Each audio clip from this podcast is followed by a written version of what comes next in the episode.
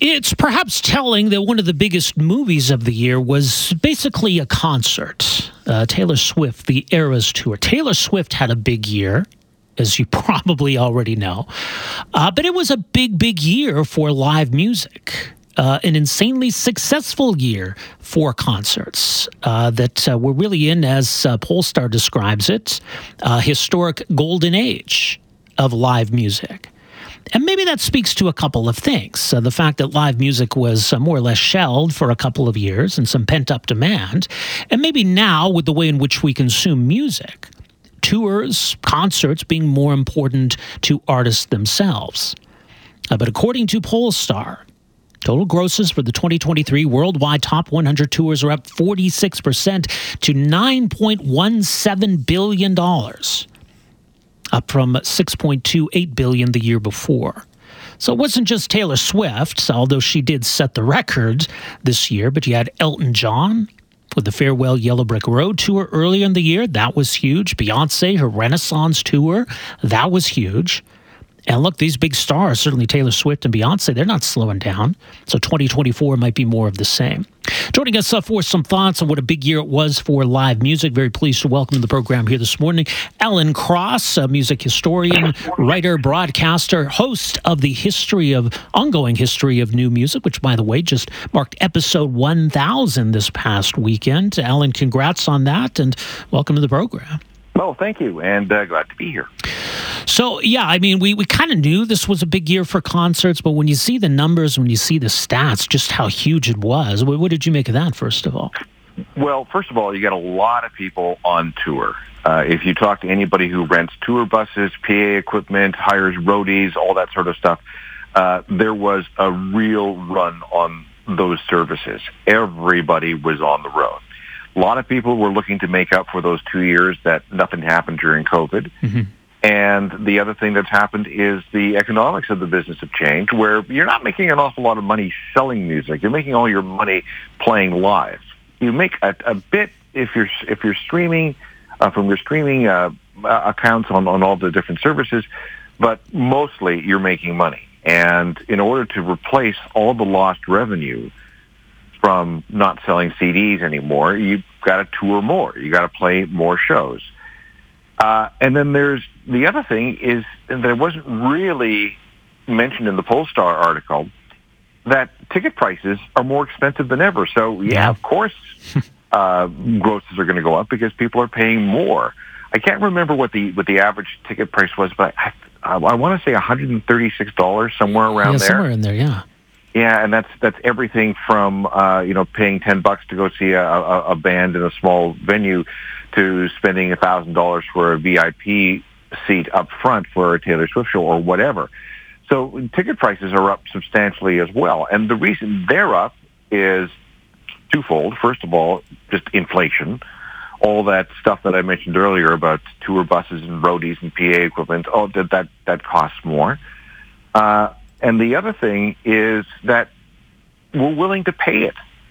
The uh, you know promoters and managers and artists are still probing exactly how much we're willing to pay for a, a two-hour concert extravaganza, and that uh, they're realizing that for for many many years, going to a concert which gives you two or three hours of you know high profile entertainment, uh, has been undervalued when compared to uh, a theater production, even a, a, a, a, a, hockey game. You know, if if um, you know the Flames are doing well, you know how much is it going to cost you to get a good seat at a Flames game? Pretty right. pretty well, you know, a lot.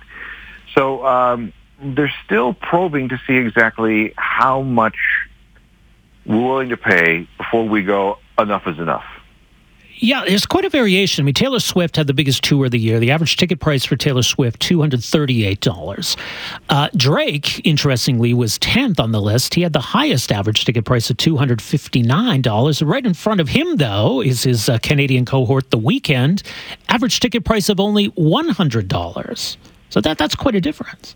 it, it is, and it speaks to two things. Uh, first of all, what the fans are willing to pay and secondly, the uh, the size of the venue that they're playing. So the Weeknd will play some really really big shows, and uh, that means there should be a larger percentage of lower price tickets, which brings the overall ticket price down.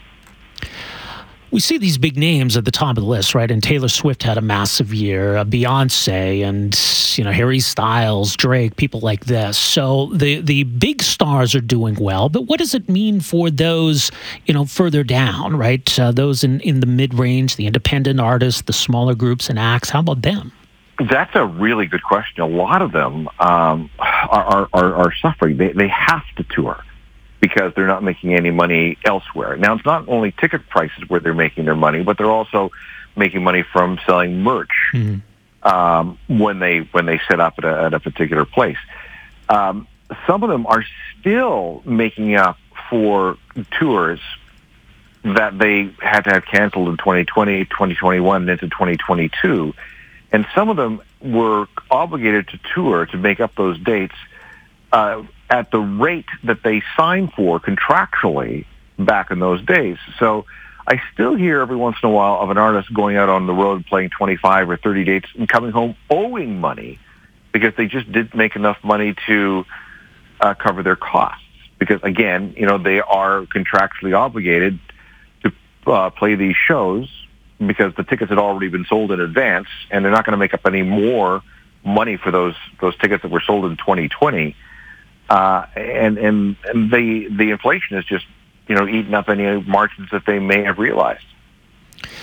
2024 looks to be more the same. I know Taylor Swift's got some Canadian dates, but she's going to be busy next year. Pink has some Canadian dates. She's going to be busy next year. She had the eighth biggest uh, tour in, in 2023. So, uh, no sign of any of this slowing down. No, and I, the Rolling Stones are going out on tour again. Right. Um, we're going to probably we won't see any. We might see some Ed Sheeran. Uh, we won't see Elton John, so he's he's done for for the foreseeable future. We may see more of of U2 because they uh you know are going to be coming off uh, in March. They'll be finishing up their their dates at the Sphere in Las Vegas, which by the way is a fantastic production. Is worth every dollar that you spend yeah. on it. Um, and, and you know, once we get into, you know, we, we've had some tours announced for the early part of uh, of the year.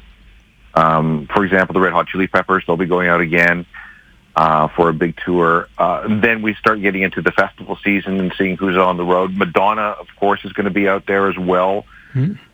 Uh, so it, yeah, it should be another big year. And again, the the the question is how much when a lot a lot of these shows have already gone on sale, um, and a lot of shows are already uh, you know booked and sold out right to the end of the year. I mean, Taylor Swift, for example, and ends her tour finally next November in Toronto, uh, and the Foo Fighters are still touring. So the question: How much are people going to? How much? Are, how much are these tickets going to cost? And there's there's also a bit of a, a red flag out there is that the U.S. Congress is looking into um, the fees that are associated with tickets being sold for entertainment events. Right. And and we'll see if that has an impact on on overall grosses. Much more at uh, your website at journalofmusicalthings.com. Alan, always appreciate it. Thanks for making some time for us here.